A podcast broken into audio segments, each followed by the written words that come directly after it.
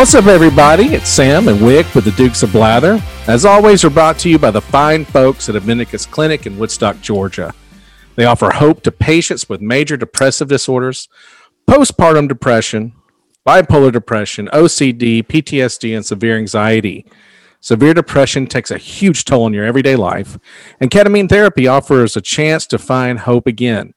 Many patients have tried numerous oral medications but have found little to no relief, as well as difficult to tolerate side effects. Ketamine treatment is highly effective and safe. It's time to get off harmful medications and start living again. If you're in pain, get help from the Aviticus Clinic in Woodstock, Georgia. Get more information if this treatment is right for you at 770 850 1042 or visit their website, www.theaviticusclinic.com. We're Dukes of Blather and Wick's here. Hello, sir. How are you? Damn decent, sir. How are you? You're always damn decent. Yeah. Yeah, that's good. Uh, in an ever changing world of 2021 and all the madness, being damn good is a good thing to be. I, I, I don't mean to diminish anybody else's suffering, but I didn't find last year as rough as I think some people did. 2020? Yeah. You know, other I, I mean, I I wasn't uh, you know, knock on wood. I wasn't I wasn't connected to anyone who really had COVID. Mm-mm. Um, so I didn't I did not um, luckily experience any losses or anything like that. I do know people that dealt with it. Uh, I think I had a little bout with it, but my wife says you're just overreacting. You're so dramatic.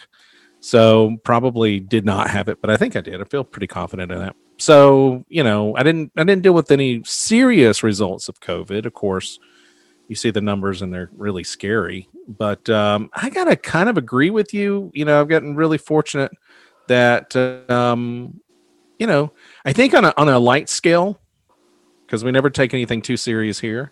On a light scale i was just happy that football was on and uh, i was really nervous because of basketball getting canceled.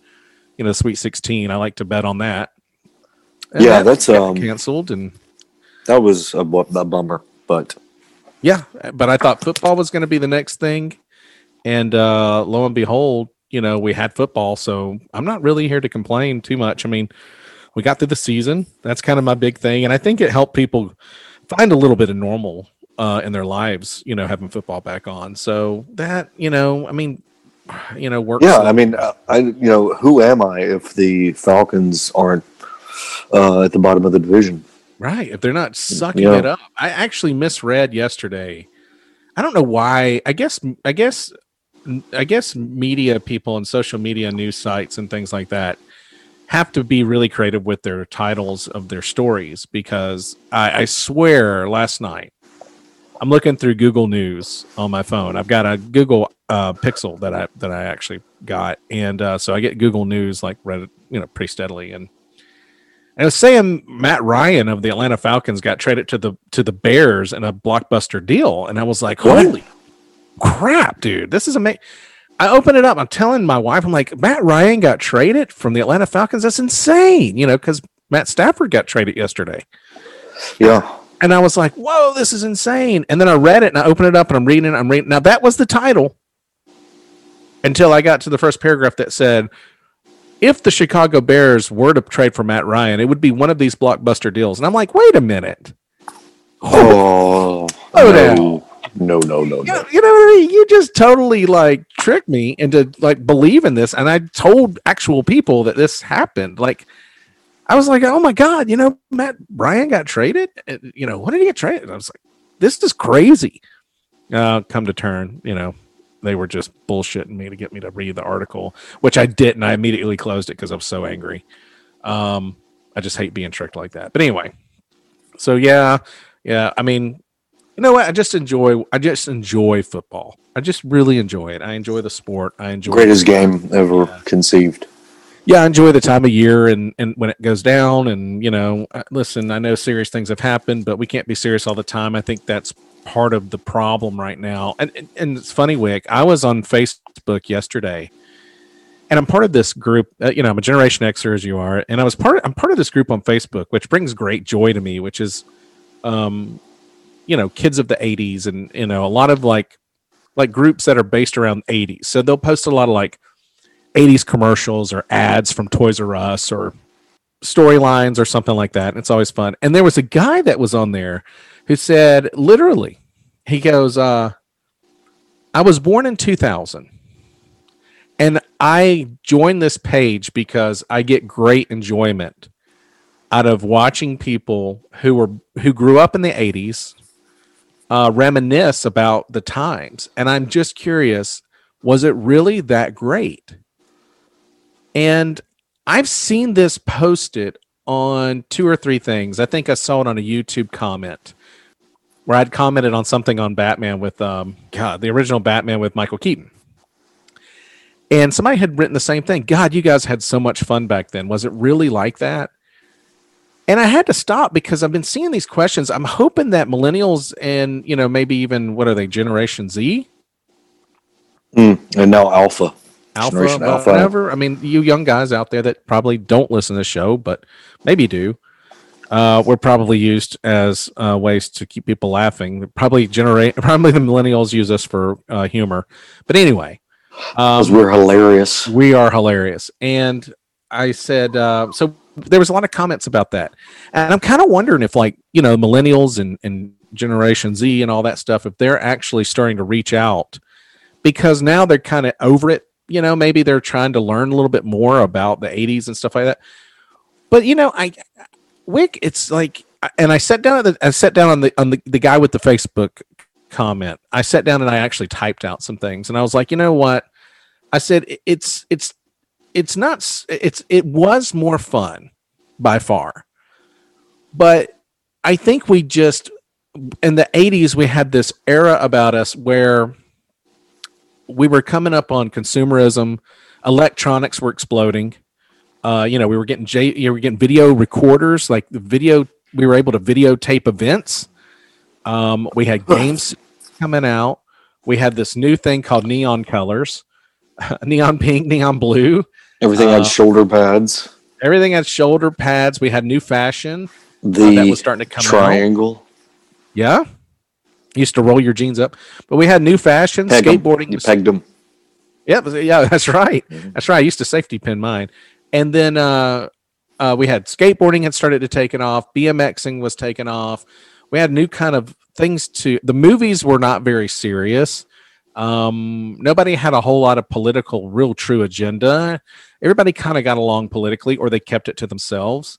And I was like, you know, I, I just think that it was a different attitude. Like when you had to go get, uh, when you wanted to buy an album uh, from some from a band, you had to go to a specialty store.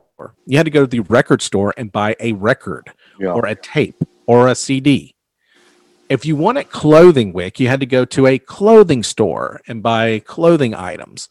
Like and that's where the mall became so popular. If you wanted to play video games you had to go to the arcade. Like if you wanted to buy computer programs you know like oregon's trail or some kind of floppy disk you had to go to babbage's to go king's quest. things. Oh god i love that. yeah like you had to go specialty stores that specialize in these things like the box stores of walmart were not taking off quite yet.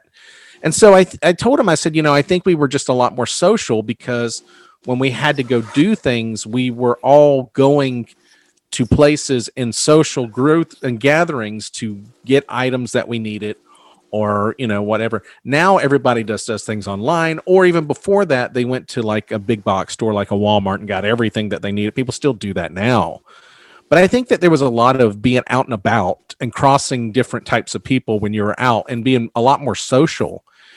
And I don't, and I said, you know, I don't know that, it, I, I don't know that it was more fun, but at the same time, I think it was just a simple situation where we had our head in the sand a little bit. We were really getting hit by a lot of things. It was over stimulation, right? I mean, video games, Nintendo, the Power Glove. I mean, you pick anything, Power Glove, anything that was going on at that moment, and it and it went it went to the extreme. I have one of those know? now. It's for a completely different reason. um, um, uh, it's a it's your worm catcher, but yeah. Um, people, you know, people, people, everything was going, moving so fast. Uh, you know, Nintendo came out, then there was this game, and then there was this attachment, and all this and toys were having this huge explosion and we were having cartoons uh, saturdays were just loaded with cartoons and cartoons after school and it just was really a lot of over, overstimulation. And I think it made us less, I think it made us more carefree. I think it made us more aloof about society and things that are going on that it'll be okay. It'll kind of work out because I just don't think that we had time to focus on all the problems. And I said, you know, this is what I hate for your generation is that, you know, from about the 2000s on, you know, and I feel like the show is a, a millennium bashing show, and it's not, but it's like you, you kind of have to be aware that, you know, in the time that you're growing up from 2000 to 2020, um, the only thing that you have to really lose yourself in is what's going on around you. And at the time for us, it was neon color skateboards, uh, ET, you know, uh, Wasp, Ozzy, and all this other stuff, yes. or, or, or Paula Abdul, or whatever you were into, and then Saved by the Bell. Like we were absorbing things that were made customized for us to keep us entertained, so that we spent money on things. Yeah. Um, you know, consumerism was was the engine turning the '80s and you know wicker shoes and miami vice and all these things and it, if it wasn't one thing it was something else and i think now it's just like all that so miss is, is missing so much from these younger generations that they almost look at us in awe that it's like how did you know what was it like? What was it like to live back then? And and you know it's like it's not like we were in the civil war. I mean it's not like we were we were fighting over the bridge in the american revolution. I mean we weren't doing anything crazy. It just was what was robert lee like yeah right you know what was it like to live under reagan's trickle down economy like it, it just was like you know I, I mean we just had so much stimulation that i don't think we had time to think about problems our biggest problems was our gr- were girlfriends or boyfriends uh, a best friend being angry at us, uh, parents fighting with you about your homework. And now it just seems like everything's gotten way too serious. And maybe they look at us and say, you guys, you know, put your head in the sand for so long, and now we're in this situation because of you. And maybe that's true, but you know, at the same time, I think life's hard, and it's okay to put your head in the sand a little bit when you're young. And I hate that it just feels like when I'm getting asked these questions or I see these questions on Facebook more often from younger people that it's it's amazing that the 80s are so interesting to them because it just seemed like it was party time, which it was, but I feel bad that, that these guys now have to take everything so serious. Yeah, they're getting like dragged into adulthood at a, yeah. at a rapid rate, it seems. Yeah. It's unfortunate. Yeah, it seems like they kind of adopt the political. They they they they uh, adopt identity. I think that's that's probably something that we can hit on right here, Wick. As I think when you're young, you adopt identities around you. Now mm-hmm. it can't. It won't always be your parents, right? You might do- adopt the identity of a heavy metal headbanger back then. You might adopt the identity of somebody who's into pop and um, new and, and new new uh, ret, uh, what they call it, new wave Mm-hmm. Or, you know, you may adopt being a BMX rider. You might adopt being a skateboarder. You might adopt being a punk rocker. Like we, as young people, we do tend to absorb things that we're interested in. I mean, there are some people that absorbed being interested in video games, you know, and and you know, I remember when War Games came out with uh, Matthew Broderick, and a lot of people became math, you know, became a uh, computer PC game wizards. You know, that became a thing, and I just think that when you're young, you absorb. And when you don't have good substance to absorb to sustain you in a state of, you know, aloofness, you start to you start to absorb the news, you start to absorb your parents' political opinions, you start to absorb your teachers' political opinions, you start to absorb everything that everybody's talking about and whatever movement's happening at the moment. And I think it's it's a really kind of a lost generation that I don't think they realize how much they've missed out on. Uh, I think that's uh, mostly true, but uh, nostalgia can be very dangerous too, because you know how everything turned out. I think in the if you remember in the in the eighties, you know there was '60s nostalgia. Yeah, you know, and uh, there was kind of like a, uh, a reemergence of the Doors and uh, the Monkees, if you remember that. Like It they came me- back pretty strong because they were on MTV. I think when I was fifth or sixth grade. It makes me wonder if we'll see an '80s renewal. You know that that there'll be a general interest in the '80s society and '80s and consumerism, and and people will just be get tired of being so serious and having to stand up for all these things and having to fight over little. Like, I wonder if they'll figure out there's no way to win these battles because what we're seeing now is, you know, battles being picked over everything and you can't win them. You can't win them all. And we're going to talk about one tonight.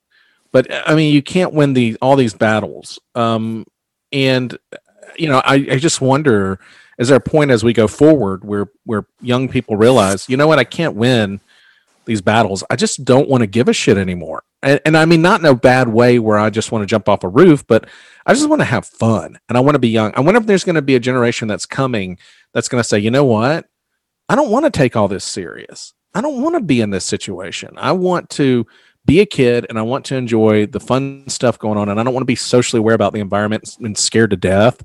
I don't want to live in fear. I want to rebel in a way that makes me feel like I'm I'm rebelling in the right healthy way. I, th- I think it's already happening. You think so? Yeah. When you think about the uh, the riots over the summer, it uh, in in terms of rebellion. Yeah, I wonder if we're heading for burnout. I guess you can you can only be so serious for so long, especially when you're young. I think before you go kind of looking and stalking for the next thing to do, you know that maybe is not as serious. I think it I think it feels cool to be serious and be woke, but I think also there's a part of that where you know you don't really understand the world totally and how it works and how screwed up it really is you know you don't understand the rules so much and these unsaid and un, unknowing rules that happen that are, are you know are hard to understand when you're young but you know not that I don't think not- an, I don't think an explosion like that is gonna ha- is likely to happen again.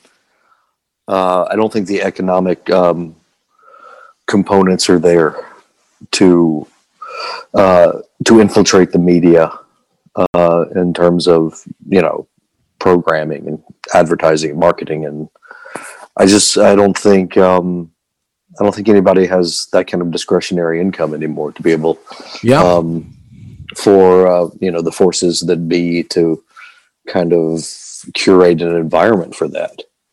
Well and you kind of seeing that too with this whole i don't know if you've been catching up or been reading uh, on this reddit thing where they're disrupting wall street and investing in Yeah, dying- this is that's I'm dumb enough. I did it. I, I did it. I I became an investor this week because I was like, you know in what? GameStop. Uh, no, I couldn't get in on GameStop. Yeah, they froze it, didn't they? Yeah, they did freeze it. Um, but I did buy into AMC, which I kind of like because I do think when once this COVID thing slows down, God willing, it will. That you know, people will be dying to go back to the movies, and you know, there's going to be movies that I know that are probably. I think I think once this clears out, we're going to see, and the movies are safe to kind of go back to again.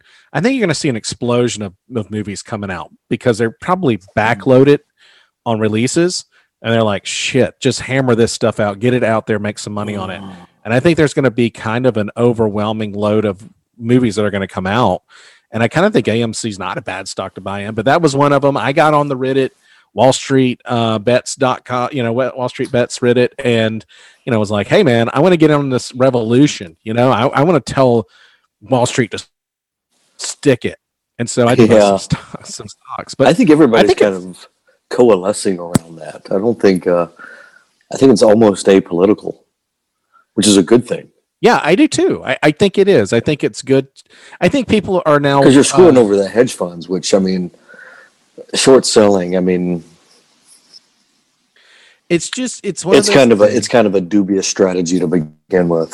well, it's this thing where how long have we been living with billion billionaires and people who own all these you know hedge fund companies and businesses and manage these hedge funds where they're manipulating the market by buying and selling things at large uh, large amounts anyway, and they're betting on businesses to fail. good Yeah. for you know good for Reddit. on bor- and, and borrowed on borrowed money. Right, right. And Yeah. and they get to control the market and they get to tell you when you make money in your 401k and when you don't. And I think it's good. I think it, I think it's a good thing for for people to come together and actually kind of show them up and cause them to lose a little bit of money like they've caused others to lose money. But, you know, but now I think uh, GameStop is probably massively overvalued. That stock okay so the stock price i think was 300 something dollars. It literally should be around 15 dollars at the yeah, it was like four dollars last year. yeah and even at that i was talking to a mm. friend who who does this stuff and he was like mm. even at four dollars it was overvalued. But i was like listen you know like here's my problem with it. I mean with gamestop you know even if you're not into the you know the the stock market thing we're not going to do that because it's not really our forte. But you know even with gamestop i mean if you go in there you're buying they they don't give you crap for your used games when you go in and sell them they're selling new games for what you can pay for them at walmart sometimes more. And even when they resell the used games they're overpriced. I mean this Yeah. kind of th- we saw this again in the 90s with the you know um, cd uh, trade-in business where you could go back then. We had these big you know folders. Wick still has his i'm sure of cds my wife does. She still has hers. I was teasing her about it the other day but she has this you know booklet of cds and It's right back here.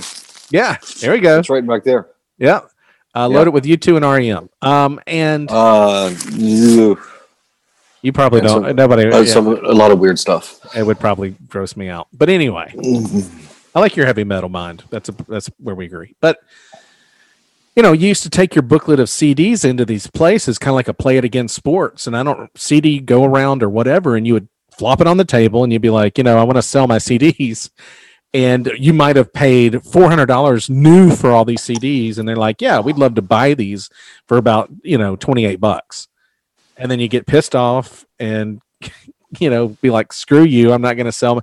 But I mean, I think it's that old business model from those days. Uh, you know, Plato's Closet. You know, uh, the stores that they did with the uh, baby, the uh, baby items like baby gates and car seats, and and you know, we've seen this like Play It Again Sports, and it- we've seen this model. You know, where in the '90s it was really, really popular. You know, to go and trade in your old stuff for new stuff. They just didn't give you crap for your old stuff, right? And so I think you kind of saw that with the GameStop business model. And I think people got really tired of it and they're like, screw this. I can sell it on eBay for more, or I can put it on, you know, Facebook marketplace and sell this game for a lot more than, than what they're going to give me. And I think uh, the new games didn't offer any discounts because, quite frankly, the the the the um, people who put new games together price them at an MSRP, and that's what they price them at for everybody. So you're actually going to lose money and go against what the what the company who's putting that out is do, is wanting you to do. So you have to sell it for whatever they want. And I just don't think that GameStop provides anything beyond um, being being a Molotov cocktail f- at the hedge hedge fund uh, people. So I don't. Well, the dude that started all this, uh, I think, really did believe that they were undervalued, and I don't know why he thought that that they were going Okay. in a different direction. yes. that they So were going to go more into game development.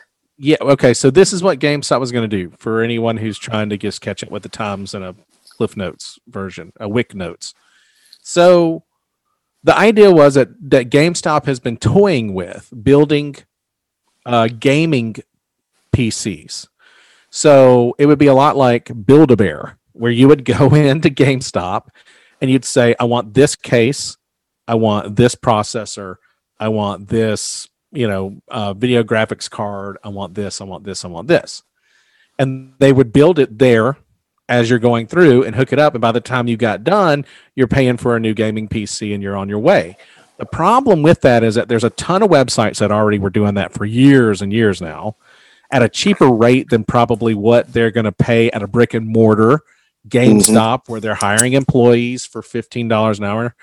Um, now that we're trying to go up a minimum uh, wage, but you know, and you know, limited knowledge by GameStop employees. I mean, these aren't guys who work in the Geek Squad here. These are video gamers.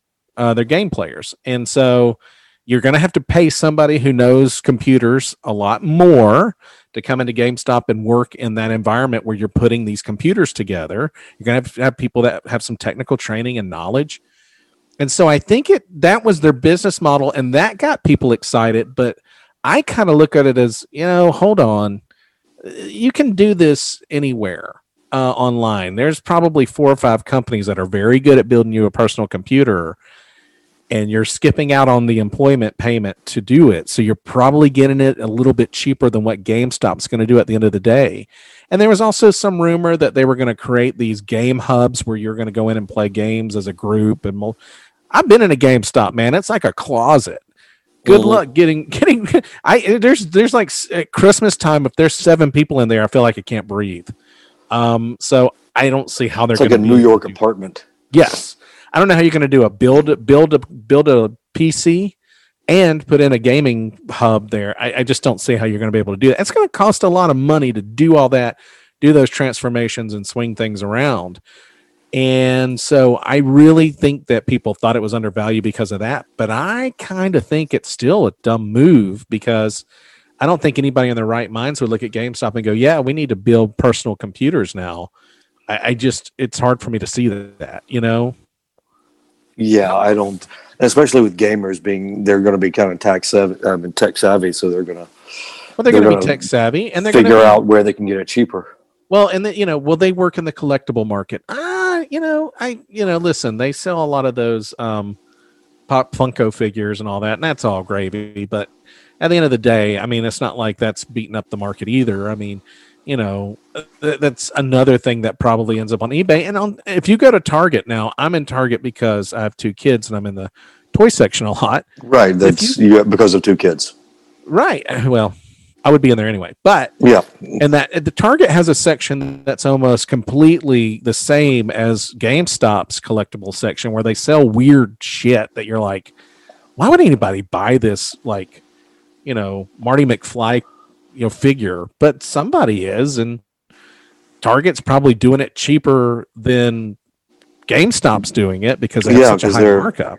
Yeah. They have a, plus they have a buying leverage that GameStop could never possibly have. Absolutely. You're absolutely right. So it's like I think there was some excitement about that, but I don't but it's so overpriced now. And and I gotta be honest with you. This whole thing's like this movement of showing up uh, Wall Street and screw Wall Street because Wall Street's gonna there's all these algorithms and things that Wall Street has to do to keep this thing going and make their money back, and that means they've got to buy more stock. I don't, I don't understand it.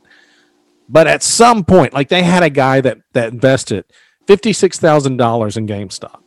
Fifty six thousand dollars. He is now seventeen million dollars richer off of fifty six thousand dollars.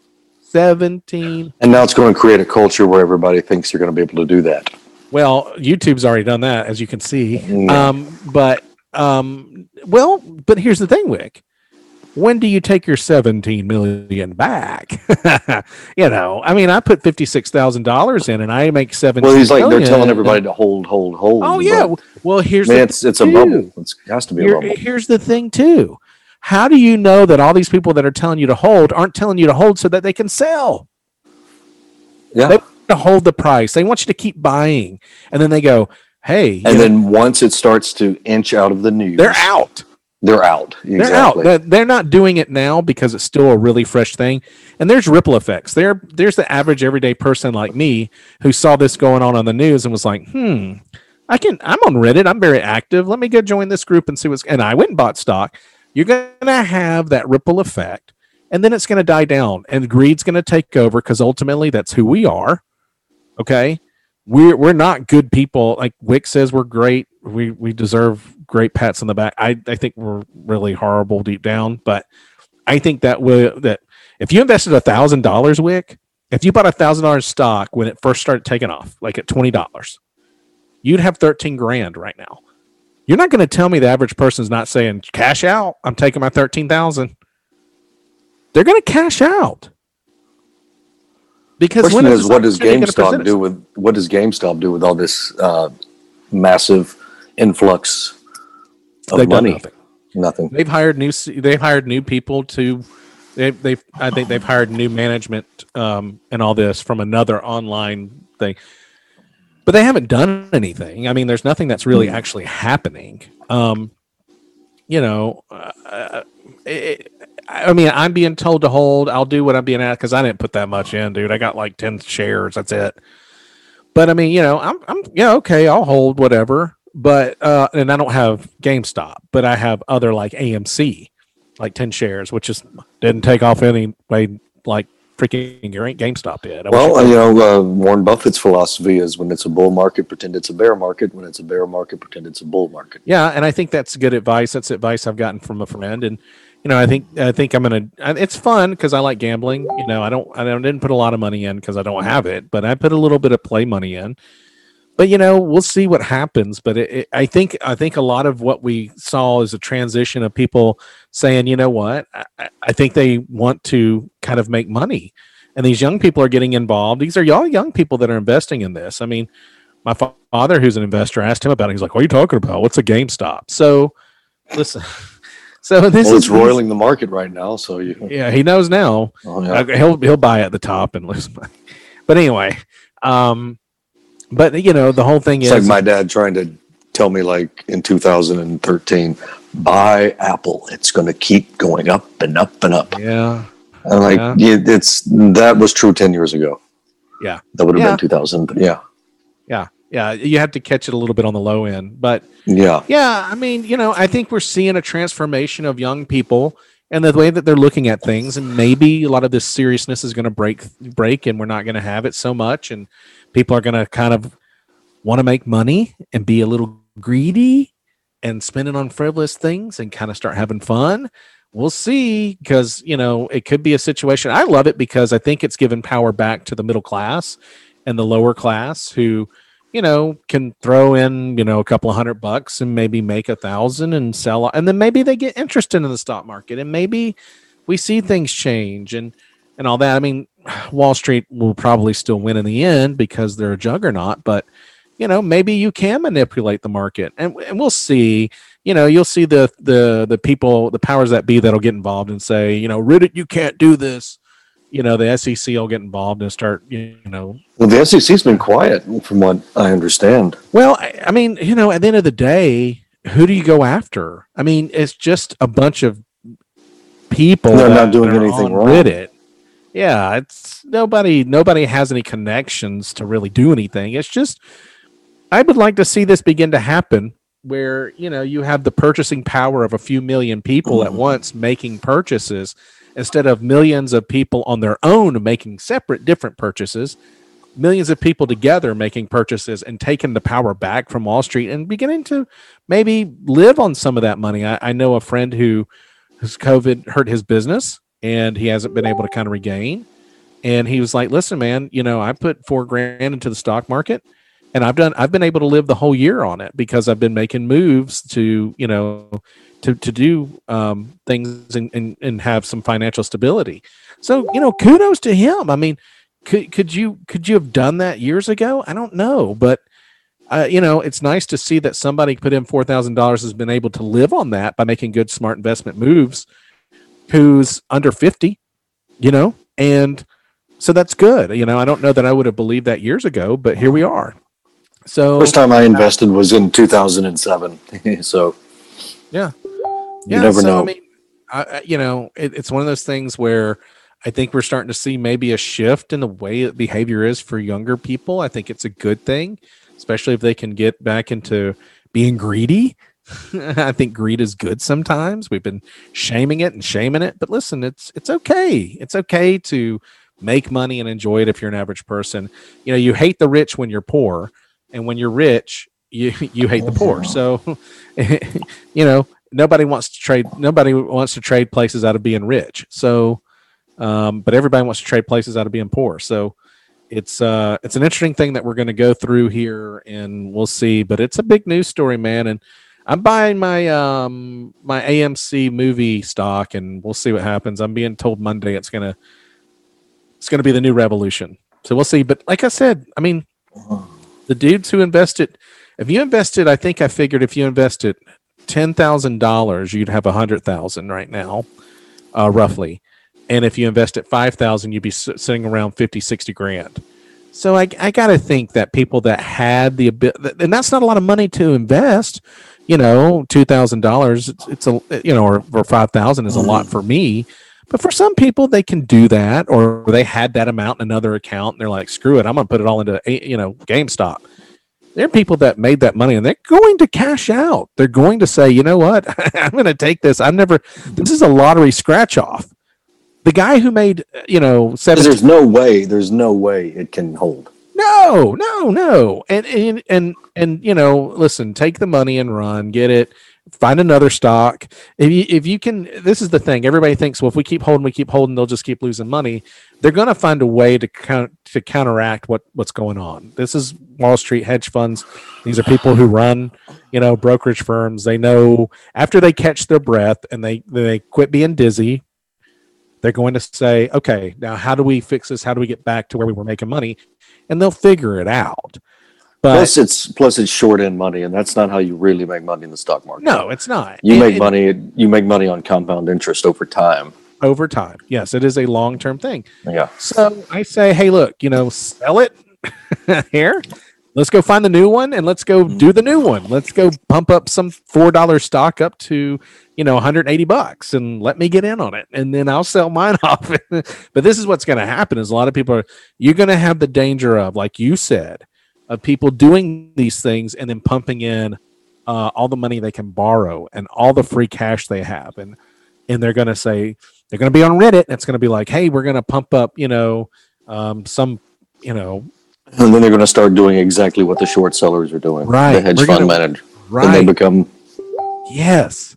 And it's going to be like, hey, there's this little CBD farm, you know, that this little CBD pharmaceutical company, and it's at it's at three dollars. Let's pump it up to 180, and everybody's going to be like, well, we're going to do that. I'm putting, you know, I'm mortgaging the house. I'm putting everything I have on the, and and somebody's going to get burned. It's it's going to happen, and pretty soon the troops don't follow. And I mean, it, somebody will get hurt in this situation because ultimately, you know, when I'm looking at somebody throwing fifty three thousand dollars and making seventeen million, God, I wish that was me. Like all I can think about is if I could rewind time. God, I, I don't have it, but I would have mm. sure as hell found it somewhere and borrowed, you know, everything I could to throw it in the stock market and make that 17 million in cash out. You know what I mean? And if you don't, you're kind of stupid, right? good, good, good lord, yes. I mean, 17 million Because your 17 million is just going to keep going down and down and down. Sure. I mean, what it, it's got everything falls, everything comes back, everything comes back to earth. Especially, like I said, on a company that really hasn't figured out where they are. You know, um, it's it's a company that I don't think is sustainable. I think it, it's inevitable they're going to lose everything and they're going to go under. I mean, they just don't have a plan for what they need to do. There's nothing that's going to fit Games GameStop's future that's going to make a lot of sense. No, So, uh, and brick and mortar right now is such a hard thing to do because everybody's shopping online. If you want to shout, if you want to save GameStop, go buy something. Um, but I, I imagine these people are going to cash out. But it, it'll be interesting to see what happens. I'm glad to see Wall Street kind of get a, a punch in the mouth one time. And yeah, maybe they can do it, and move around to different stocks and do it. Um, and maybe GameStop holds at 60 bucks. I mean, that's still a big improvement, you know? So maybe we'll see that happen. But, you know, from this kind of conversation about what the 80s was like, so I, I just kind of wonder because 80s was a greedy time, you know, I just mm-hmm. kind of wonder, you know, you know, and 80s was a, the 80s were a big Wall Street time. There was a lot of people investing money into things in the 80s. I mean, Wall Street was a big deal in the 80s.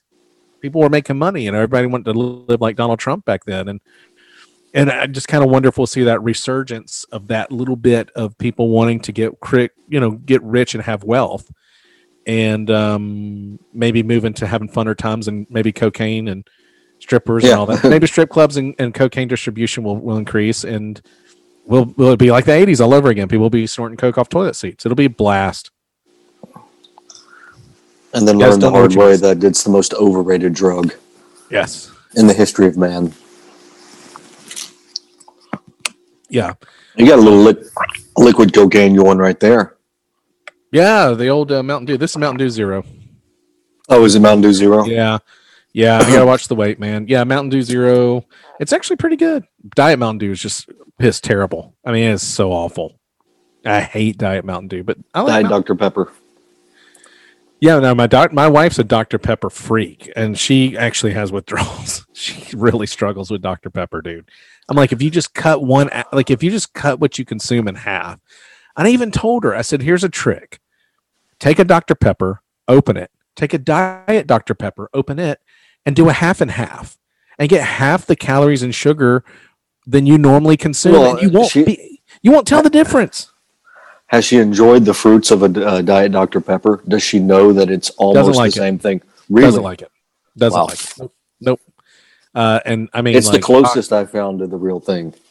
Yeah, in I terms mean, of the- people feel that way. I, I, I, I think Diet Dr Pepper's fine. It doesn't bother me any, but um, I think it's I think it's definitely one of the better diet drinks. But uh, no, I said, look, just take half of a Diet Dr Pepper, even if it's a three fourths, you know, regular Dr. At least you're cutting some of the sugar out. Yeah, And uh, she's like, no, I can still taste it. it. Doesn't taste right. I'm like, okay, you know, she's a Dr Pepper freak, man. She loves that stuff. It's like cocaine. That's her cocaine is Dr. Pepper. I mean, I can't, I can't, I can't shake her off of it. You know, but oh well. it's a delicious Um, beverage. It is amazing. It is a top top three of all time. Um, I saw a, a high speed police chase on Friday in the town where we grew up in In Vietnam, in Vietnam. Yeah, I was going down. I was going. Now a lot of people that listen to this show won't know, but uh, we come from a pretty small town, and uh, not small, but it, it was small when we were there. And I'm going down the road. I still work out in that area, and uh, I was coming down the road, man, and this car on Jeff Davis, just as a reference for you people that know. And uh, man, this car came zooming past me, dude, and about 12 police cars chasing it. And by the time it got to, Was this well, I'll like- tell you, where on Jeff Davis, like um, you know, like after- Moel area? Yes, exactly. Yeah, that's exactly where it was. Yeah. Wow. And the guy was lucky he was he had wide open two lane right there, so he was just hauling. I guess it's a four lane over there. So he had two lanes to himself and nobody was over there. He was hauling. And I and I saw him coming towards me, like not head on, but I saw him going past me. And I was and I was like, "Oh man, what is going on?" I saw the police lights. I thought, "Is that a funeral?" You know? No, it's not. They're chasing this dude in this like Hyundai Sonata who's like got it like just freaking floored. I mean, he's he's giving that Hyundai Sonata all 65 miles an hour it can give.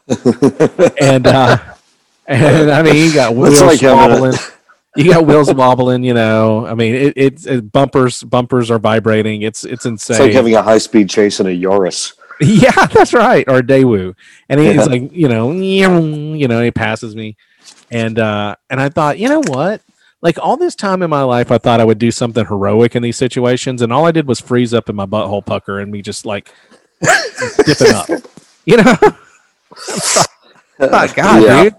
You know, that guy could have hit me head on or stopped at my car, gotten out and told me to get out, and I've been like, huh? What? I don't know. I don't know what to do right now, man. I don't know what to do right now. I don't know, man. Leave me alone. Yeah, your adrenaline just like it's it's panic. It's it's natural. Yeah, you watch movies and you're like, oh, dude, you know, I'd ram them off the road and jump in through an open window and beat them senseless and then take the car over. Yeah, no. This is what the '80s have done to our brains. Yeah, not in real life, man. In real life, No. I- like I went white knuckled uh, and was like, oh God, there's a chase coming. Dear Lord, what do I do?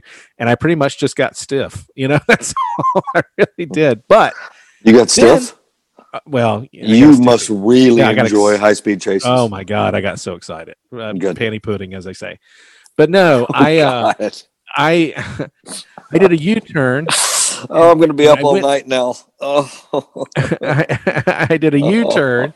I go back because Oh. I I know that he's heading to an intersection, oh. right? And I'm like, yes, yeah, this is gonna happen. And so I was like, there's no way this dude's gonna make it through this intersection. There's no way. There's no way. So I did a U-turn. I went back roads because this is where I'm from. Me and Wick are from here, so I knew all the back roads to take. I get up there and I see all the police lights, and I'm like, yep. Sure enough, dude, he rammed the back of a car. Unfortunately, rammed the back of a car. I'm not making a joke out of that. It just sucks. But rammed the back of a car that was in front of him, you know, tried to run. The his car's flipped over. There's like 12 police cars there. They got them on the ground. I'm like, I'm going to sit right here in this parking lot and watch this for another 20, 10 or 15 minutes on my lunch break. That's right. I spent my lunch break on Friday, man. That's awesome. Oh, it was great. It was great. It was great. I never see that kind of action, man. I was like, I gotta, you know, I was going back. You know what I saw this week? What'd you see? Nothing. Ah, see, if you'd have been on Jeff Davis back in on Friday afternoon, you would have seen. I'm that. on Jeff Davis all the time.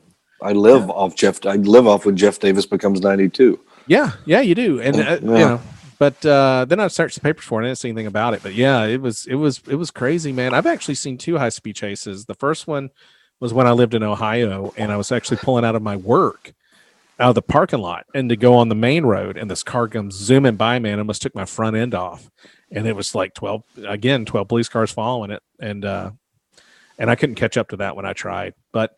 Uh, yeah, I've had Did I two. ever tell you twice in the 90s, two different occasions? I was uh, I had been out uh, enjoying the spirits, and Uh-huh. I do not I do not recommend, obviously, in my sobriety now driving under the Right, influence. Right. But then uh, that was I was a different person then, and on two separate occasions, I was uh, cordoned off uh, by the Secret Service, so Clinton's uh, motorcade could go by. As you're buzzing, as you're buzzing. As I'm buzzing. Oh, It's the- I mean, seeing a presidential motorcade go by uh, when you're drunk on wild turkey is um, I think I need a pull over. a top of the mountain experience. It's Yeah. like standing on top of Everest You're like, and looking out over the cloud know? cover. How did they know? yeah, and the first time it happened. I was like, "Oh shit! This is going to be this is going to be the biggest DUI in human history." And uh, I was arrested by President Clinton for my DUI. yeah, What a story! and then he tried to have sex with me. Yeah, Uh. that's right. he pulled out the cigar. Hey, but uh, ever- yeah, so I saw. He likes cigars. Uh, hey. Uh, but no, as still everybody's getting vaccinated. Have you been vaccinated yet? No, no.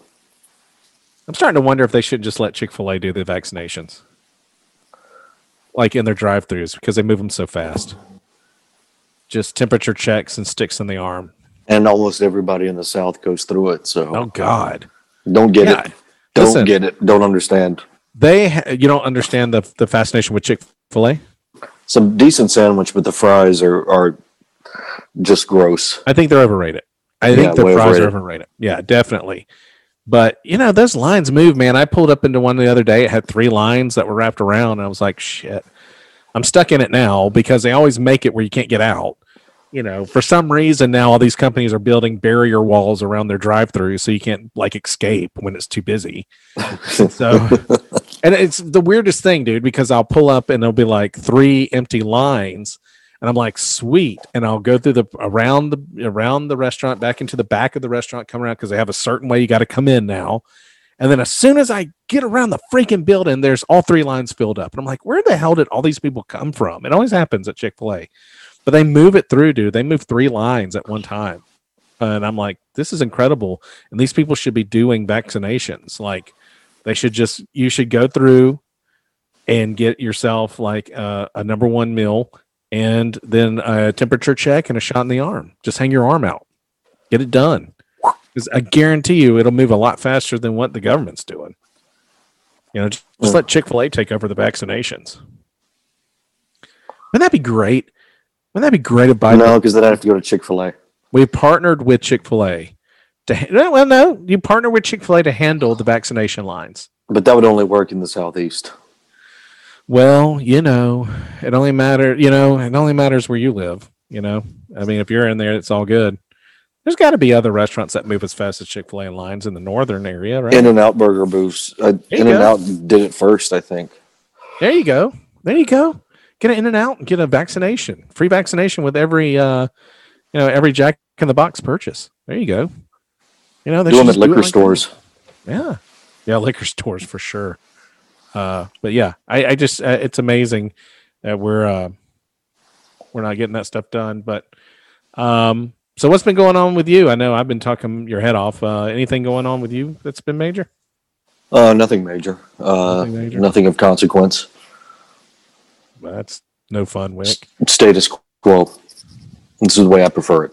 Did you know Yellowcard had an electronic vi- uh, electric violin player? No. Isn't that weird? I didn't know that until somebody posted a video on a, on on Facebook, and it was like, "Well, that's interesting." Um, okay. Yellowcard still around. Uh, no, this is old. This is an old video, man. Like when they're popular stuff. But an electric violin player, how do you get that gig? You have to know somebody to get that gig. Oh yeah. You have to know someone in the band deeply. Like you either have to be a brother or best friend of somebody who's like, let's just bring Dan along. Music is one of the most um, mercurial. It, it defy how you make it in music is um, baffling. Yeah. I mean, like it's not it's not codified at all. no, no, no. There is no set way of being able to do this in music. No, yeah, you know. I mean, you either get into a band and a scene. Although scenes seem to be there's no scenes anymore, which is unfortunate. Not I right think. now. It is. Would It's very unfortunate. Um, yeah, it, it is. because all I mean, almost all great musical movements come from a scene. If you go back to like even you know blues and jazz, and it's all Right. starts in a scene, just guys jamming. Yeah, I mean, you know, there's no rhyme or reason how bands became popular. I mean, certainly legendary bands you can figure out why. I mean, there's a lot of amazing bands that have, have made it, of course. That I don't want to take anything away from the Rolling Stones and U2 and bands like that. But there are some bands that made it and you're just like, what? You're just in the right place at the right time back then. But- Mhm. talk about an, talk about being in the right place at the right time as being a violin player being asked to join a rock band it's like you're not going to hear my violin over the guitars well, we'll just plug you in dude we'll give you an electric i wonder if he had distortion on it Distor- distortion pedal for his violin. For his violin. That would be amazing. Like you have to but i mean think about all the endorsement deals. You're the only like rock violin player. You know what i mean? Like there's got to be endorsement deals galore coming at you but probably not because i didn't even know they existed. I guess if on, you're the, on, on the cover of Violin magazine. right?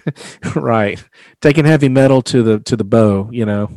Um but anyway i thought that was just interesting that's just a little bit tidbit It's like who was the guy that stood on one foot and a foot and played the flute? Or was that in the seventies? that was uh, Jethro Tull. jethro tull yeah Yeah. jethro tull man uh i've never really i mean i've never really got he played, he played flute yeah I, I never really got into jethro tull man No, it's like getting into Foghat.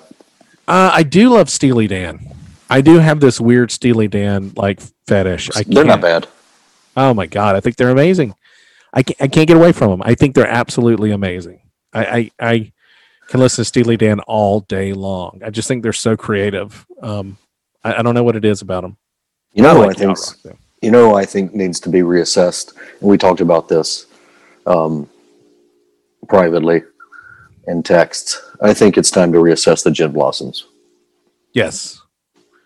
I mean, yeah. Because let's I think take they let, got let, as popular as they needed to get. But they got popular, but they they didn't get any credit. They came along in the middle of grunge, and I got kind of, and it's always been kind of a, a joke, you know, when people ask, you know, what's the the one band that you kind of are embarrassed to admit you like. But and I was like, you know what? I won't turn off a Gin Blossom song. You know what mine is? What is Goo Goo Dolls.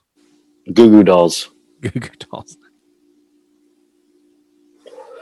Baby's black balloon makes a fly. I mean, I, I love their stuff, man, and I I would never buy an album. Would never buy an album. There's a bunch of bands from the early '90s that kind of got, if they'd been in a different era, I think would get uh, the Lemonheads. Oh yeah.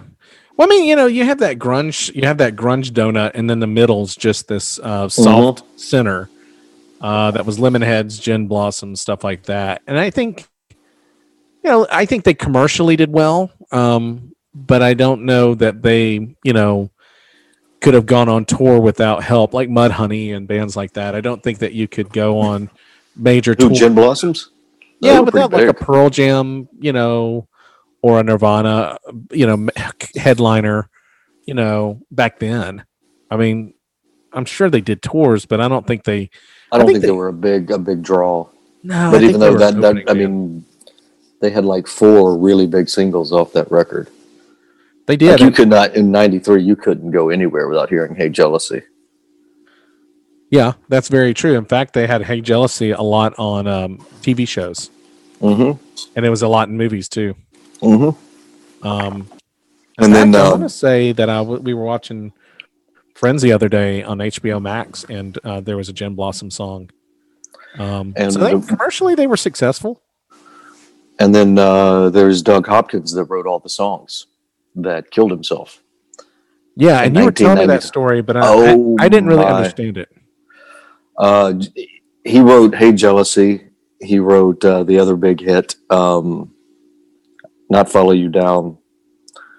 Um, it's escaping me, of course. Let's see. So they had uh,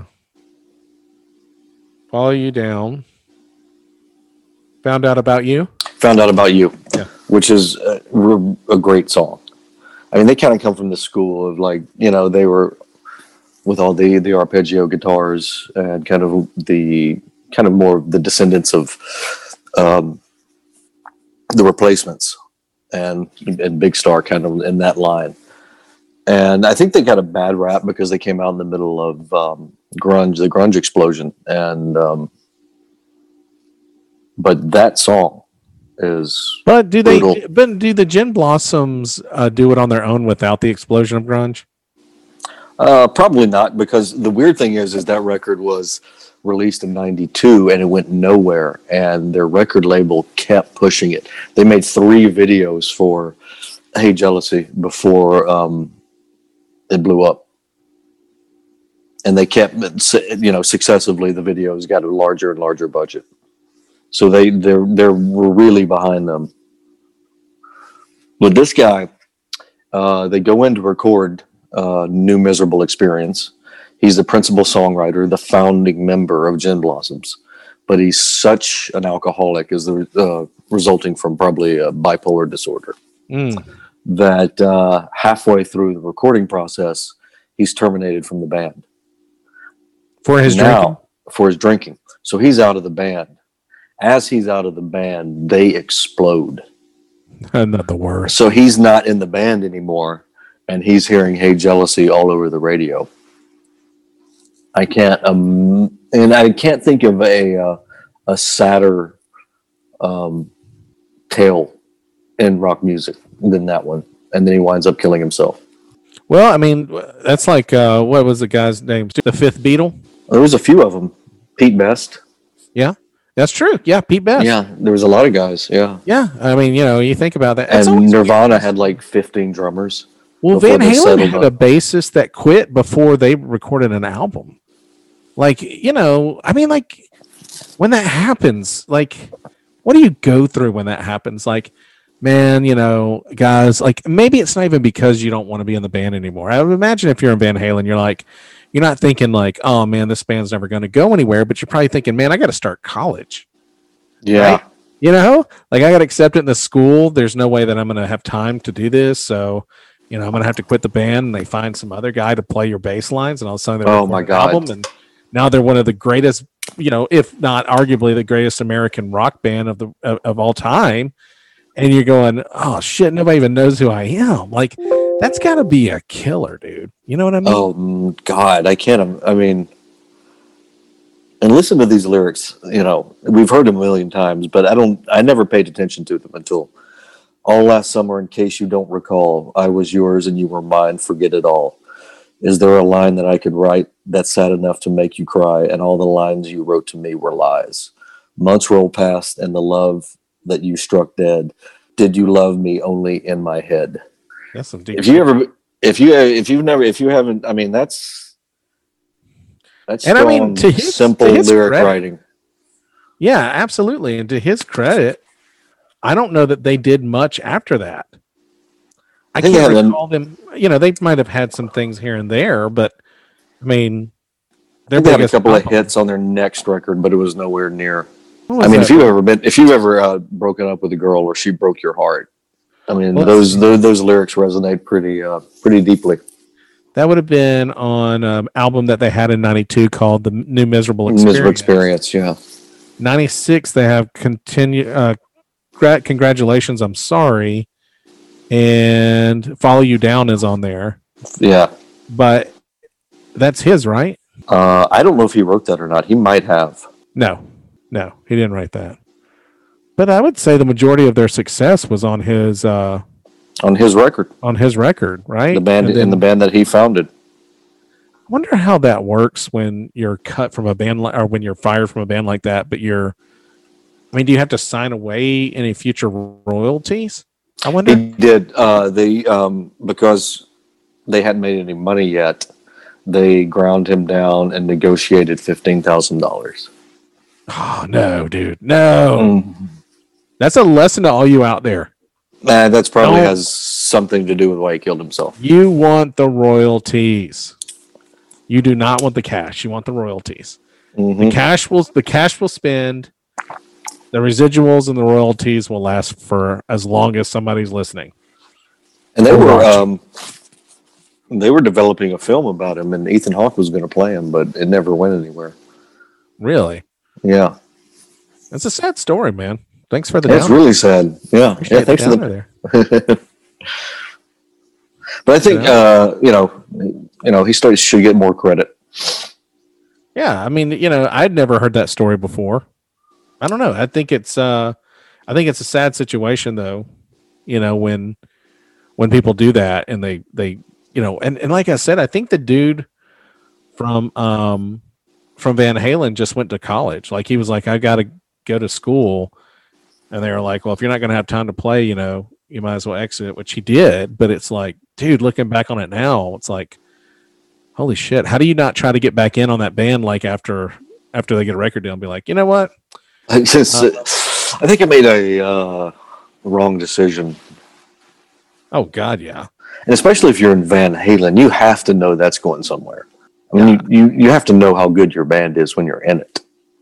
yeah yeah i mean you have to be you have to be involved going um hey you know what i think we can make i mean there's got to be buzz especially if you're in a band like van halen i mean gin blossoms maybe you're going hey you know what i don't think anything's going to happen but i think they i think i think nirvana had an original drummer before david grohl Oh, You they had a lot. they had a lot of drummers before David. I think Jack Irons and people like that, you know, just like, dude, you know, why? I mean, I can get after you get to a point where you're making a where you've made money and you're touring a lot, like the John Frusciante thing with Red Hot Chili Peppers, where you're like, you know what? I just fucking hate touring.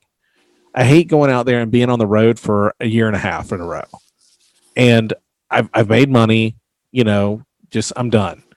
I can understand that. What I don't understand is like right before things are about to take off, being like, you know, my girlfriend wants me to quit, you know, or somebody gets, or you get married or something, which I guess is a good reason. I think you have to be a, a certain type person, a certain breed to give your life. Yeah. Yeah. I, think you have to, you, you have to, because I mean, if you think about it, like, you know, I'm, I'm, I like to, do, I like to mess around and play guitar and I've been thinking about recording some stuff and stuff. And like, even if anything ever, ever happened with it, it's like I'm 44. I can't imagine living on the road and going out and being out for 365 days a year.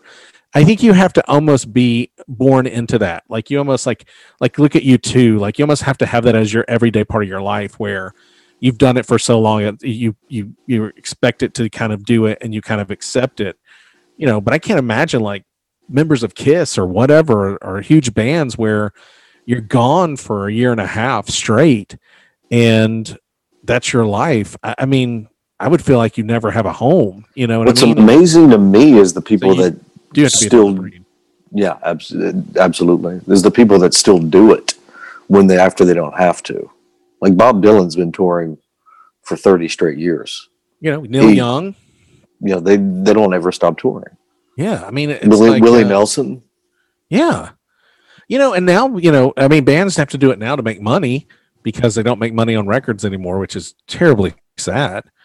You know, but it's it's a situation where there is no music industry anymore, but you know, it, it's it's like god, dude, like that's a rough life and I guess some people just aren't cut out for it and they're like, listen, dude, I just want out of this nightmare, you know, of waking up in a different hotel room all the time and I'm sure you have drug drug issues and alcoholism and all these things going on and then you have schedules that are given to you. Like i'm sure your life's not yours when you're on tour you know what i mean? Where you know somebody's giving you a you know a schedule for the day.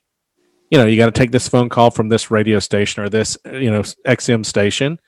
You know you have to make an appearance here and you have to show up there and you have to play on this tv show. And i'm sure like you, you sounds wonderful until you actually have to live it you're like you're either made for it or not made for it at that point you know Yeah. And I think I, you, I think to make it, you have to be made for it. Yeah. Oh, yeah. I think you have to be absolutely. Um, But even most people that are made for it still don't make it. yeah. Yeah. Well, I guess we got to talk about some serious stuff now. I was going to ask you, um, do you think too much is being made out of this uh, Dr. Rachel Levine, who is uh, the transsexual? What is she? The health uh, health secretary? Yes, assistant I health think. secretary. Um, do you think that this is a move for political correctness by the administration, or do you think that it's a true, deep-hearted move for a well-qualified person? Both. You think so? Yeah. Yeah. Yeah, and that leads us into you know Joe Biden doing an executive order on uh, sports transgender uh, transgenderism being fair, um, and I am very very opposed to this. Um, I, I think this is a really bad move, and I think it kind of goes. Now I don't know anything about Levine, um, so I wouldn't tie it into that. I just was curious because I saw that there's a lot of transgen- transgenderism going on in the Biden administration. Not a bad thing. Not a not- you know. I mean, it's just whatever. I don't care as long as somebody's qualified. I would wonder if she's the most qualified. You know, I don't know. Um, I know she was a health secretary in Pennsylvania, and um, I mean, she led the she led the she led the state in their COVID response. But I'll be honest with you, I didn't know anything really great coming out of Pennsylvania about their COVID response. So, you know, I, I guess I'm glad it's somebody that's not New York. um, but you know, I don't know if if honestly if if she was very qualified or is not, or if it was a, you know a, you know kind of a political media move. Um, and I hope that this administration doesn't use that prop um, where they're going to be making a lot of PC decisions um, because you know right now we need qualified people, and maybe she is. That's not what I'm saying. For I get hate mail, I'm just saying I hope she is, and that you know if it just so happens that she's the most qualified person and she happens to be transgender, that's fine. I just hope that we're not making a stand on, hey, we need to have a transgender in office. Let's make it the assistant secretary of health because right now it's a really important position to have. Um, but I think it bleeds into this executive order on sports uh, transgenderism, uh, where he wants to. Um, I don't know if it's enforce um, transgenders to be able to take um, to take on sports of different gender, like males being able to play female softball. Um, you know, compete. Uh, you know, males compete as females in um, track and field, or you know, whatever. You know, I find it always really interesting with this thing, Wick, that we don't hear a lot about females wanting to play male sports. I mean, we have people, we have females that want to do that. We were, we had talked before, and it didn't ever get on air. Um, but we had talked before about the Vanderbilt kicker, you know, it being a female, and um, I don't know. A lot of people were kind of were kind of put off by it, I guess because they felt like it was a little bit of a, a stupid PR move. And I tend to agree with that a little bit. Um, but I, I'm really troubled by Biden's executive order. Now, I know things are sensitive and, you know, you, it's hard to put things out there. I mean, we are recording these things and all of that, and I understand. But I think we have to really take serious that this is a situation that bothers me to the point that I think it does hurt females that are playing in a predominantly female sport from being able to advance because a transgender male has advanced into semifinals or state finals or competitions where coaches from colleges are going to be there. Um, I think it has happened. Does it happen on a large scale? I doubt it, but it does happen. And I got to imagine that there are some uh, females that uh, play certain sports, um, and you know feel like they kind of gotten the shaft. bad way of saying that, but kind of gotten the shaft out of Ooh, you know saying, "Hey, look, you know, need uh, a sound effects board. Yeah, no, I'll put that in later when I do the editing." But you know, have a position, have a position where, uh, you know, they are feeling like they're good. They can get a college scholarship, uh, you know, college paid for. If I can just do this, you know, if I can win this tournament or whatever, college coaches are going to be there. And oh yeah, you can't go because you got meet, beat by a male who's uh, being uh, protected under a transgender thing. Now, it's a touchy subject, right? Because you know you should be able to live the way you want to live, right? As long as you're not hurting anybody. Yeah. But on the other end, On the other hand, is this fair? And and Tulsi Gabbard um, recently, a couple of months ago, I believe, came out and said she wanted to pass a law or did. I, I don't know the story there, but that she wanted to limit the ability of of males or females to compete in opposite sex um, uh, sports competitions because of, of what I'm talking about, that it, it actually hurts things. Uh, of course, that's been buried, in my opinion, and not released. Nobody wants to really talk about it because it's sensitive, but I want to because I think it is a serious topic. Um, what is your view on Biden's ex- executive order? And I know it's a touchy thing, but whatever you feel comfortable talking about, what do you feel like with Biden's executive order on transgenderism, uh, protecting athletes that want to compete, compete, male athletes being the major subject here, male athletes competing as females uh, in high school? Do you think it's harmful, or do you think this is a great thing, or I'm neutral. I think it's a kind of it's a cosmetic cosmetic executive order. Yeah, I don't know how you enforce that. I mean, uh, Yeah, I don't. saying I don't know how you enforce it. I don't think it's um, of all things to worry about right now. No, it's it's not definitely not a big deal to worry about right now. Mhm. But I do think that it, i if this becomes a popular trend, and we've seen it happen where males say, "Hey, look, if I can be a female and play in this sport, then I can get a scholarship I can't get as a male." Like if you want to compete, like Do I you think? Do you no. think maybe it's it's more uh, geared the other way, and males competing in female sports is just going to be an unfortunate byproduct of that? Um. Yeah, I think you'll see it. I Yeah. do. I think. I think people will look at look for any advantage. Um, it's like the wrestling thing. I mean, you know, you know, males wrestling females, you know, or softball. I mean, people listen. People don't want to admit, and like I said, I know this has been a discussion in the past, but it, it was edited out because it didn't go with the flow of the show. But in this situation, I, I mean, we're kind of waiting. I was kind of waiting for this to have a moment when it happened, and and here it is. But it's kind of like I I think that we have to stop pretending like race, culture, gender doesn't exist. I think it's really dangerous because I think we should kind of celebrate what makes us unique due to our gender or sexual orientation or our race. I think it's I think it's there's nothing to be ashamed of.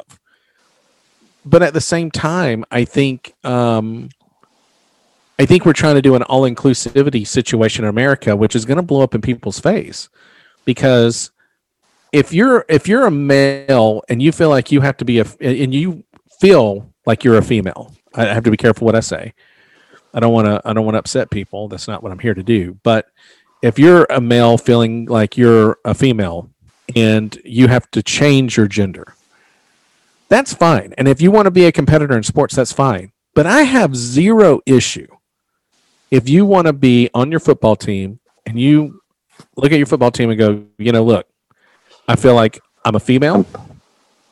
Uh, and yeah, you're going to get some shit for it, but I think you're going to get some shit either way. But hopefully, we have a better understanding. Our young people do now. I, I, you know, we're always talking about how woke they are and how aware they are. Prove it. You know, if you have a guy on your football team that says, "Listen, I feel like a female inside, but I love to compete and play sports," I'm gonna. You're going to see some changes in me that make me feel comfortable, but I still want to play on a team. I'm hoping that we're at the point now. I mean, like I said, you guys are the woke generations. I hope you're understanding enough to be like, dude, that's cool. Whatever. I don't care. And you can play football with the guys, or you can play baseball with the guys, or you can play tennis with the guys, or you can do anything that matches your physical makeup in competition so that you are actually in a competition. What I have a problem with is when you go, I don't want to compete with the guys because I'm not good enough. And I want to I want to go compete with the females or I feel like I want to I feel like I'm a female inside. It's, it's kind of another way to look I want to I want to go play in female sports because that's how I feel inside. I want to clarify that for you. Guys. If you're so committed to being a great athlete that you will change your gender to get there. Hey, I think it's listen, that's some conviction. You know, I'm not going to go Tucker to Yeah, I'm not going to go Tucker Carlson here and say, you know, this is what's going on. But I do think that you can still be a transgender and play in male sports. I don't know that you have to go play in the female. And I get that, you know, you want to be a part of the fam- but you're giving an unfair advantage you're you're actually hurting the team that you're playing with. You're hurting other girls who are not able to get on the field because physically you've got more ability. I think it's one of those things we're gonna have to wait and see how much wait and see how actually bad how bad it gets. Yeah, if it yeah at all. This could be minor, but there are there are people who have come out. There are female athletes who have come out in high school that were high school athletes and said, "Listen, I was supposed to go to state. I lost to the male transgender on my team. I didn't make it to state. No college coaches saw me. I think there are people that are hurt by this. And it is not a victimless situation. Okay. And we can say that whether it's the trans- transgender um, a group of people being um, victims or people that they replace on a team being victims. I mean, there's a lot of victimization that can be possible here. So I'm not, I'm not ex- exclusively looking at one over others, but one is a better discussion than the other, which is if you're a female on a team, let's say you play tennis, right? We, we, we just have to stop acting like there's not a physical difference between men and women. And I will get, and people will get upset with, but scientifically, you, you, you cannot argue you can't. the fact that men are physically stronger. Longer hamstrings. Yeah. Women, women are 75 they they basically say so if you have a woman, a female, that that starts lifting weights at the same time a male does, they will not ever be as strong as that male. It's just physically not possible without the uh, without the help of hormones or without the help of steroids. It, you have to have an overabundance of testosterone in your body, which we've seen women do to bodybuild that men naturally produce. I mean, if a man's naturally producing testosterone to get stronger and it, and it has the benefits of muscle growth, uh, bone density, uh, long muscle, you know, um, um, scar repair, all these other things are happening through through testosterone and, and, and whatnot, uh, especially repairs in your body when you're injured, uh, which is all you're doing when you're working out. You're just breaking things down and, and letting your body rebuild them testosterone aids in all of that. So if your natural production of testosterone is what makes you stronger, and a female has to go get that to supplement to be as strong as a male, it obviously tells you that science is not on the side of everyone's equal as far as strength goes. And I think that's okay. The top, listen, the top, uh, Venus Williams, even Venus and Serena Williams at the top of their game. Now, I want everybody to listen closely because John, John McEnroe got absolute shit on for this, but he was 100% right. They could not compete with the top 100 male tennis players. I would venture to say they couldn't compete with the top 200 male tennis players. That's nothing against them.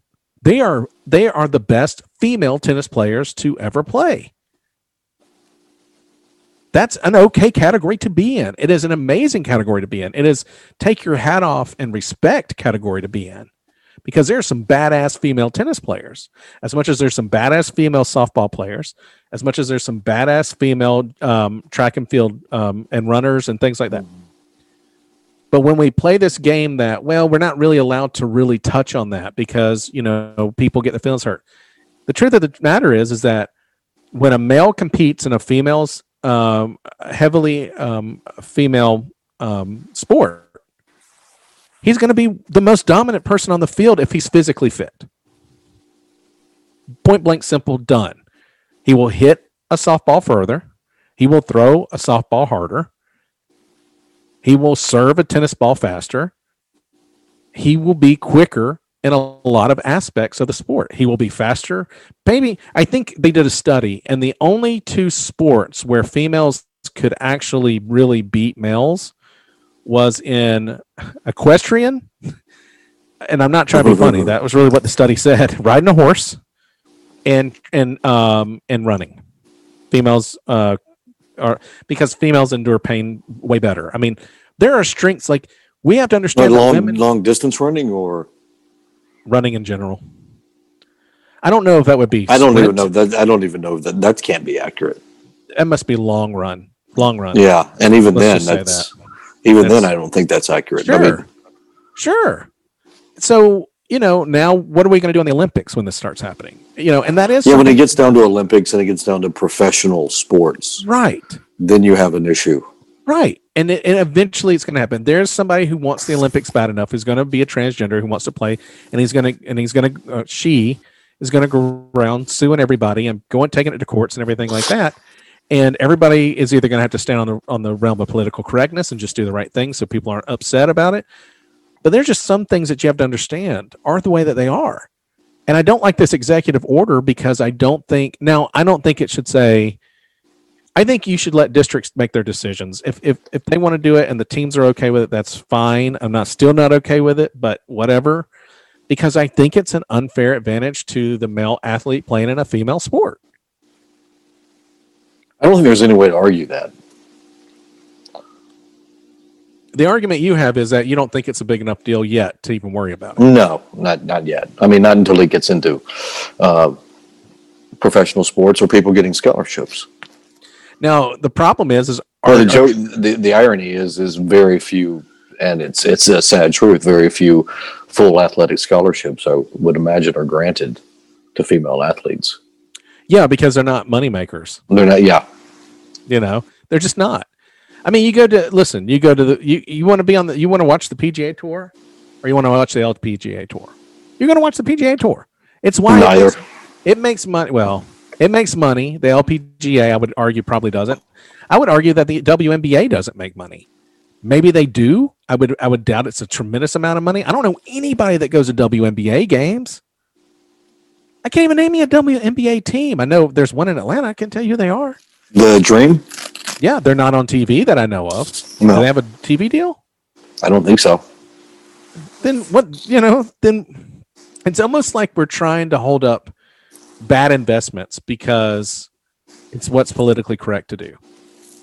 And at some point, the rubber meets the road, and uh, I think the LPGA does okay. But I mean, you know, it's one of those things. But they, listen, they don't they don't win the money that the men do because they can't afford to give them, you know, you know, one point eight million dollars for coming in first. And that's just the nature of the marketplace. That's the nature of the marketplace, but it's also supply and demand. It's like uh, with uh, The demand's not actors and act, uh, actors on films. When the male uh, makes more money uh, than the the female, the female It- actor in the same in the same project, and then Listen, but that's I just what the understand that. marketplace demands. Yeah, I understand that. I do think that there should be fair pay and, and, and things like that. And and Yeah, but what if the you know the what if the male is a higher draw? it's a good point. I mean, you know, if You know, if you Leonardo if statistically Leonardo. DiCaprio um, agrees to do a movie, you know, he can you know mobilize half a billion dollars Yeah, I mean that's a with one a, word. that's a really good point. I mean, like who would you say is the largest female star in in movies right now? Johansson? Probably. And I mean, is she that great of she that great of an actress? She was great in Jojo Rabbit. I never saw any of her stuff other than her Marvel stuff, and I don't know that I was. She's pretty good. Her acting. She's Okay. pretty good. Fair enough. I mean, if you go back to the '90s, I mean, I mean, there was. Uh, I'm sure certainly uh, Hugh Grant wasn't making. Uh, I forget what the name of the project was with Julia Roberts, but you know she made more than he did. Did you see because the, the, um, marketplace she was the draw. Did you watch? Um, God, he just did something on HBO Max. Oh no, I haven't seen it. The Undoing. Have you seen The Undoing? With no, is it good? Hugh Grant. You know, I've realized something. It's got Nicole Kidman and Hugh Grant. Hugh Grant's you you forget like I guess he's just been out of the spotlight so long, you forget how great of an actor he is. He is a really good actor. He's a really good, um, especially comic actor. Yeah, and, and he's Very good a comedy man. here. If you ever if you watch it, it's only six episodes. It's it's really good. I, I I I found myself watching it and I was like, I forgot how good of an actor he was. I forgot how good he is. On the other spectrum of things, Nicole Kidman's in this too, and I forget how bad of an actress I really think Nicole Kidman is. I Nicole think, Kidman, really? yeah, like I just heard that they were going to cast her for Lucille for a Lucille Ball's biopic. Now maybe she'll be fantastic, and I'm going to eat my words. But I have a feeling that she plays certain characters for a reason because I think she's boring. Like in this particular one, she's a psychiatrist. But I remember, like in Batman, she was a psychiatrist, and I think she's played that kind of role over and over again, where she's kind of like a, a, a like a medical doctor, and so Mhm. like they don't give her much like emotional like spectrum to work with. And I kind of wonder, is that just my wife was like, I think that's just her. Like I think I think they're like we've talked about it before. Like you know, Robert Downey Jr. great character actor, in my opinion. You know, Johnny Depp, good character actor. You have actors that can, uh, you know, Philip Seymour Dunk, Philip Seymour Hoff, um, um, um, Hoffman? Yeah um, you know, you have people that are great character actors. Now, the guy that you that you're a big fan of, Seymour, um, died of a drug overdose. Philip Seymour Hoffman, yeah. People- Yeah. Okay. Thank you. I was thinking Dustin Hoffman when you said that. Philip Seymour Hoffman, great character actor. Like they can do, they can, you know, play Truman Capote. Like there are people Man, that he can, was. people who can get into a role and really play it well. Well, also there- you you don't know how good an actor is until they get the parts. Well, my point is, is that there are people that are really good at acting themselves. Like I That's like an Jason- underrated. That's an underrated art, though. Well, is it? I mean, if you're Jason Bateman acting like Jason Bateman, is it hard to be Jason Bateman? Okay, because I have now, a feeling. I have now, a feeling that what now- you see, what you see of Jason Bateman on the screen is Jason Bateman if you beat him in a bar. I don't see a that's lot of validity between Jason Bateman and, and other care, you know, and, and some. Now, would you make that same argument for Jack Nicholson? Yeah, I don't think Jack Nicholson is a great character actor. He's a great actor, I think he's great playing Jack Nicholson. But he's incredible at it, Sure, sure. and he's still Robert a De great Niro's actor. great at it. He's still a great actor. Who's going to play Robert De Niro better than Robert De Niro? That's an under. I mean, it's a very underrated art, and the and also the way that Hollywood. Hollywood goes.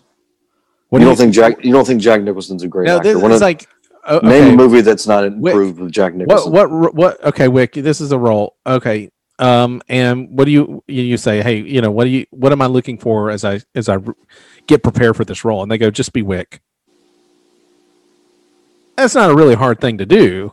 Yeah, but moreover, how are you emotionally communicating to the audience? That means more than being able to play a range of characters. Right? I, I don't know. Like an ex- a great example for that is uh, the most moved I've ever been by a performance is Robert Duvall in Lonesome Dove, and he's playing Robert Duvall. Sure.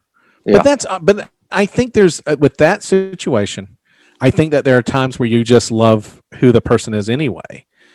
And so when they play themselves, you you But that it. does not mean they're not great actors. I think it, to me it taints them a little bit. I like somebody who can play a, a, a variety of roles and be blown away by it. That's why Robert Downey Jr. to me is is high on my list. Yes, he probably plays himself a little bit, but I like the fact that Tony can Stark. Tony Stark is Robert Downey Jr. It is Robert Downey Jr. That's true. But I, I mean, I we just watched uh, Kiss Kiss Bang Bang tonight. that was great. Yeah, and I mean, he uh, uh, Val Kilmer as well can play a variety of roles. Uh, Johnny Depp can play a. There's depth. Okay, like would you s- would you say though that Val Kilmer is a better actor than Jack Nicholson? Based on my personal preference and things I've seen, like this is not going to be a scientific study. Yeah, I think, yeah, sure. Throughout the catalog, I enjoy Val Kilmer's characterizations of things more than I have Jack Nicholas. I like Jack Nicholas, but I don't go see movies because of Jack Nicholas. Because Jack Nicholas is a golfer. Jack, Jack Nicholson, sorry. Dick. yeah, I don't go see Jack Nicholson because he's in something. But I would but I would probably go I would go see something because Robert Downey Jr.'s in it or maybe even Johnny Depp. Because I like to see the depth I, I like to see where they'll go with the character when it's theirs. And I don't I mean I like trust me, I like Jason Bateman. I think he's a cool dude, man. I think he is probably one of the coolest people in Hollywood. But I would in the to end- give, give him a freaking bro bump. Like I think he's cool, but In the end, there's like two of those slots available to actors that play a range of characters and are stars. right. I mean, Brad Pitt plays Brad Pitt, right? Brad, yeah, Brad Pitt plays Brad Pitt. Jack Nicholson plays Jack Nicholson. George Clooney Uh, plays George Clooney. plays George Clooney, and there's right now the only, and he's retired now. The only one I can think of is Daniel Day Lewis. let's let's look up. uh and I, and I do think that you you do have a point, and I'm not taking your point away. Or look, look at somebody But like I'm Jimmy Stewart. saying- Jimmy Stewart always played Jimmy Stewart, Okay, so these are the they, this but is the, he's still a great actor. these are the guys that are considered greatest character actors: J.K. Simmons, Paul Giamatti, Chris Cooper, Mm-hmm. um, Steve Buscemi. Give you that 100. percent But he still plays Steve Buscemi.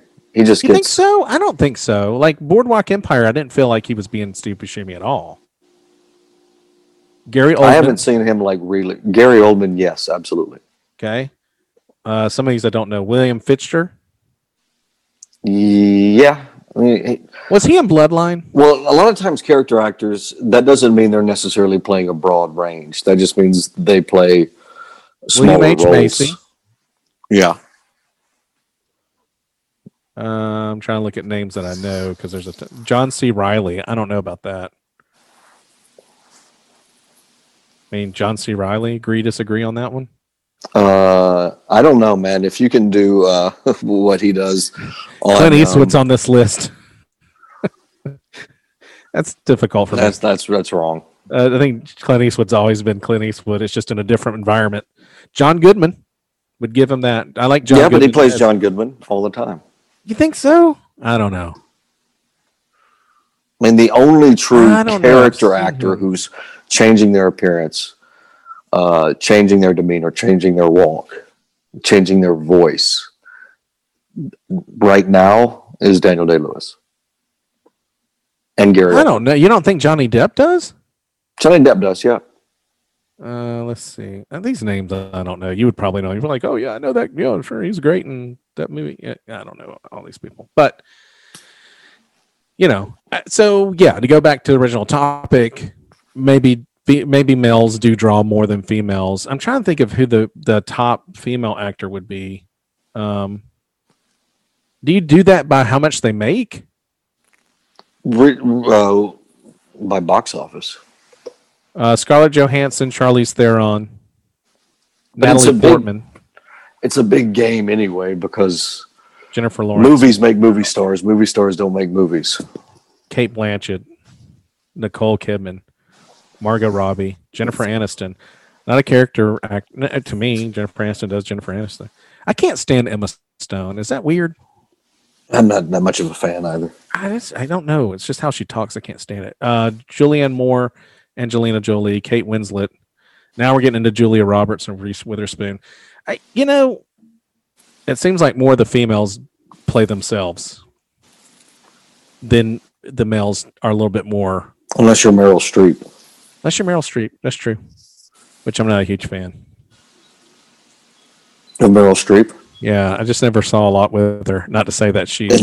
Yeah, you're not. You probably won't watch her movies. Yeah, I, I like explosions, man. Yeah, she's not in a lot of those. I like listen nudity, sex, violence. That's my you know language. You're such a cinephile. Yeah, like I like I admit it. Like I when when it come when the when the uh, content warning comes on when I'm watching an HBO movie or something, I'm like, what's this? And it's like PG, and I'm like, eh, skip. But if it's like violence, you know, sex, language, I'm like, deal me in. Let's see what's happening here. I'm I'm gonna give this shiny button a push. That's just me, man. I'm just simple minded. You know that. I mean, there's there's no two ways about it. You have to see a movie with Daniel Day Lewis in it. um, when he in Gangs of New York? Yeah, he was Bill Yeah. the Butcher. Yeah, yeah, I was getting that. Yeah, he's I think there are a phenom. actors. I think there are actors that uh, cinema people uh, just freaking love. I mean, I think he's just one of them. Like I don't know that the average person's like, yes, Daniel Day Lewis. I think, I think people who really yeah, but he fits he fits your description of what a great actor is better than Well, anybody then- else. then I should give him a try. hmm I admit that. Uh, there will be blood. I heard was good, right? Yeah, he's in There Will Be Blood. He's Yeah, Lincoln. I need to watch. He's That. incredible as Lincoln. I didn't see that. that. I saw the Lincoln the Vampire Hunter, which was great. No, it wasn't. It was terrible. Oh my god. You watch Lincoln the Vampire Hunter. I And not watched Lincoln. and not I went to the movies to see Lincoln the Vampire Hunter. Of pal. course you did. I paid to see that. He's a vampire hunter who's the president in the middle of the Civil War. What's there not to like? So the Civil War is not enough for you. There needs to be vampires Oh God, yeah. on top of the bloodiest war in God, human yeah, history. dude. Like, come on, man. When when Lincoln. All you have to do is show the Civil War. Oh, I don't know. You know, I'm not a big Civil War guy. I just, it's just, it's been a little bit interesting to me, but not majorly interesting. I like, I think the American Revolution is a lot more interesting to me. Like, I, I, I don't know. Civil War's never been. Maybe it's because I'm from the South and there's been a lot of talk about Civil Wars and and whatnot, but I just tune out on Civil War. I don't know why. I just do. I've I've done my due diligence. I got a I got one of those history time life books at the checkout a couple of years ago, and I was like, I'm You know what Getty, Gettysburg, the most important battle in here we go. the Western Hemisphere History lesson that changed the Western Hemisphere forever. You know why it happened? Uh, go ahead. Because some Confederate soldiers marched into Gettysburg because they needed some shoes. And the most important battle in the his- in the Western Hemisphere occurred because they wanted some shoes. Well, That's how go. crazy Oh no doubt. is. No doubt. I mean, no doubt. I mean, it's an interesting topic, uh, you know, and all that. I just, I've never, I've never sought out Civil War stuff. I mean, it just, I don't know. Uh, you know, I went to the Cyclorama, which is a, a painting of the Civil War. You it goes around And- your seats. And you know why Gettysburg was so important? Yeah, I mean, uh, seventh grade. I have to go back and remember, but sure. I mean, it's just not. my If the. South would have won that battle, the war is over. Yeah, because they were kind of winning at that point. The Union was in between Lee's army and Washington. there you go. And if they had overrun, and they came that close to overrunning it, Have you ever seen The Patriot with Mel Gibson? it's terrible. Oh my God! What? It has no historical Oh my accuracy at all. god, this is it. None. We're done. We're done. We're done. Podcast divorce happening now. I'm filing. No, uh, the Patriots the shit, man. Come on, man. The Patriot dude goes out there, mo- uh, uh, uh, tomahawk, and just starts taking control. Like, no, dude, come on. Yeah, because Washington's army being hemmed in Uh, on the Hudson. it's got to have some historical value before it makes any sense. Yeah, because this is this is way more interesting. Uh, They're they're hemmed in in the Hudson Valley in the Hudson River by a naval a British stockade. we're losing some. They have to cross the Hudson Uh, to survive, Right. and there's no way they can do it. A fog rolls in protects them. and protects them, and they're able to cross the Hudson and get away from the redcoats. You know, Newt Gingrich wrote a book. That close to losing the revolution, right there. On a serious note, Newt Gingrich wrote a book about all that. Yeah, he's written several. Yeah, and, and um, I didn't read it, Because heard it history was, is way more interesting. Yeah. I don't know why they don't. fact is better. Be I more get it, but I also like to see Mel Gibson with two tomahawks taking care of business and an explosion behind him, like cannonballs exploding in the ground right behind him, and people just covered in blood, just freaking going to town. That's that's what I'm interested in. So. I'm I'm more of an American Revolutionary kind of guy, but you know, it's First just 20 not my minutes, first 20 minutes of Saving Private Ryan. I've never seen Pri- Saving Private Ryan. Oh my God. I know. Divorce is final. Uh, file it now. File it. You, now. if you like action I'm- sequences, I'm there is nothing. for both microphones. There is nothing. there is no action sequence in the history of film that even comes close than the first 20 minutes of 30 minutes Now- of Saving Private Ryan. I, I now if you like explosions and you like limbs being blown off I'm and weird. people dude. looking at their looking at their own severed arm on the Normandy beach and picking it up because they don't know what to do. I am not a movie war guy. I, I know. I know. I know. I know. I got to change who I am. I know. I got to change who I am. I know. I know. But it's explosions. it's I'm just not a war movie guy. You know, I know that sounds weird, man. I don't I don't know many war movies I really was like, oh yeah, I gotta see it. Like I've never seen like American Sniper or anything like that. Like They're coming in on the boats and the camera's sitting right behind their heads It's gonna get going. and the door drops down to Normandy All right, I will and they it. just get I will watch comes it. through and they're all massacred. I will watch it. I will watch it. I don't know how we got here from transgenderism, but that's kind of what the show is, isn't it? Yeah, it's just blathering. blathering, blathering. Dukes of Blather, man. That's what we do.